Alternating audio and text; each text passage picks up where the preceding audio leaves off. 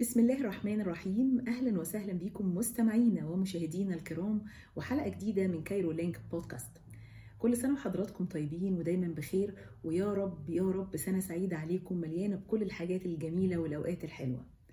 دايما في مراحل التغيير أو في البدايات بتاعت كل سنة أو كل مثلا شهر رمضان التغيير من فترة لفترة دايما الإنسان بيبقى ليه شعار كده للمرحلة يقول أنا نفسي أعمل الحاجة دي السنة دي. فأنا في الحقيقة من بداية السنة مسيطر عليا الدعاء عمال يشتغل كده في دماغي الدعاء اللي هو اللهم اكفنا بحلالك عن حرامك واغننا بفضلك عمن سواك. دعاء النبي عليه الصلاة والسلام قال إن الكلمات دي لو أنت قلتها وعندك دين قد الجبل ربنا يقضيه عنك بإذن الله. في الحقيقة دايما اللجوء لربنا سبحانه وتعالى لما يكون الاختيار الأول بيريح الإنسان. الأزمة الاقتصادية اللي كتير مننا بيعيشها وهي أزمة اقتصادية عالمية واللي ناتج عنها من تداعيات نفسية الإنسان بيقعد يفكر كتير جدا وإصابة الإنسان بالهموم بتشغله عن إن هو يعيش حياته بشكل طبيعي. فأنت لو فكرت إن المريض مثلا لما بيحتاج أو بيتعب بيحتاج دواء أو لما بيقع مثلا بيطلبوا له عربية الإسعاف لو فكرنا إن الدعاء ده عامل زي عربية إسعاف القلب أول ما يصيبك هم تبتدي أنت تطلب عربية الإسعاف اللي هتجيلك تنقذك. فتبتدي تدعي الأدعية الملائمة للحالة النفسية أو الحالة الصحية اللي أنت بتمر بيها. زي الدعاء ده اللهم اكفنا بحلالك عن حرامك وغننا بفضلك عمن سواك.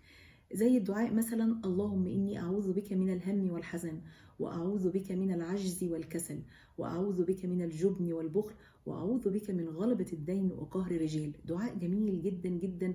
يعني بي بي بيريح الإنسان فعلا لما بيبتدي يحس بهم وحزن وفلوس عليه وح يعني ضوائق الحياة الكتيرة اللي بنمر بيها. أول ما بيدعي دعاء زي ده بتبتدي تحس براحة وسكينة وتحس إن أنت موكل أمرك لربنا سبحانه وتعالى. فيعني هو هيقضي عنك كل شيء بيصيبك بالهم. دايما بقول إن العبودية لله سبحانه وتعالى وإن إحنا عبيد لله ده منتهى الحرية. لما بتيجي تحكي لحد همك أو تحكي له أي حاجة مضايقاك هيسمعك أول مرة باهتمام. وتاني مرة. ممكن تالت مرة يبتدي يزهق. ممكن رابع مرة مهما كان الشخص ده قريب منك يسمعك بفقدان اهتمام. إنما ربنا سبحانه وتعالى لما بتروح تحكي له أي حاجة اولا بيسمعك في أي وقت. بيسمعك بأي حاجة أنت بتقولها وبتتكسف تقولها للناس ربنا بيسمعها. مش محتاج تحجز ميعاد عشان تروح دي حاجة متاحة ليك على الأقل في الصلوات الخمس اللي أنت بتصليهم في اليوم. فلو انت حققت العبوديه لله سبحانه وتعالى هتحس فعلا براحة وأمان وحرية عظيمة جدا إن مفيش أي حد من العباد له سيطرة عليك. في الحقيقة كمان آه عايزة أقول إن يعني الشكوى لله سبحانه وتعالى هي دي منتهى العز. لما أولاد سيدنا يعقوب لموه على أو عاتبوه على شدة حزنه على سيدنا يوسف وإن ده هيؤدي لهلاكه قال لهم إنما أشكو بثي وحزني إلى الله وأعلم من الله ما لا تعلمون. يعلم من رحمة ربنا ورأفته بيه إن ربنا هيزيح ويفرج همه. فيا ريت نخلي لكل وقت من الأوقات دعاء أو شعار معين يكون هو مناسب لحالتنا الصحية أو المادية أو أي حاجة إحنا بنعاني منها نكرره بشكل كتير جدا هتلاقيه بي... هتلاقيه نفسك بتعيش الحالة دي بتعيش الحالة اللي هي بتاعة الدعاء.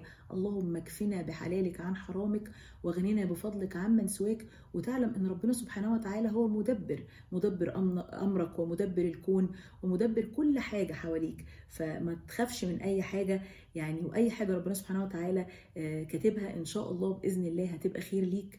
الدعاء بتاع سيدنا يونس لا إله إلا أنت سبحانك إني كنت من الظالمين. ربنا سبحانه وتعالى بيقول فاستجبنا له ونجيناه من الغم. وكذلك ننجي المؤمنين. النجاة من الغم وانت بتدعي دعاء زي ده مش معناه إن الحاجة اللي انت بتدعي بيها تتحقق. لا ممكن حاجة تانية تحصل يكون فيها خير ليك وربنا سبحانه وتعالى يرضيك بأقداره وما تكونش ساخط على هذه الأقدار. فإن شاء الله سنة سعيدة عليكم. اللهم صب علينا الخير صبا صبا ولا تجعل عيشنا كدا كدا. بإذن الله هنسيب في وصف الحلقة لينك لمقال جميل جدا كتبته الأخت والصديقة رشا فاروق عن سحر البدايات. أما بتبدأ سنة جديدة إزاي بتحط أهدافك؟ بس هي في الحقيقة في المقال بتشرح نظرة مختلفة لوضع الأهداف. يمكن أنا أول مرة أشوف النظرة دي. إن شاء الله تستمتعوا بالمقال وبتمنى تكون الحلقة عجبتكم ونلتقي في حلقة قريبة إن شاء الله.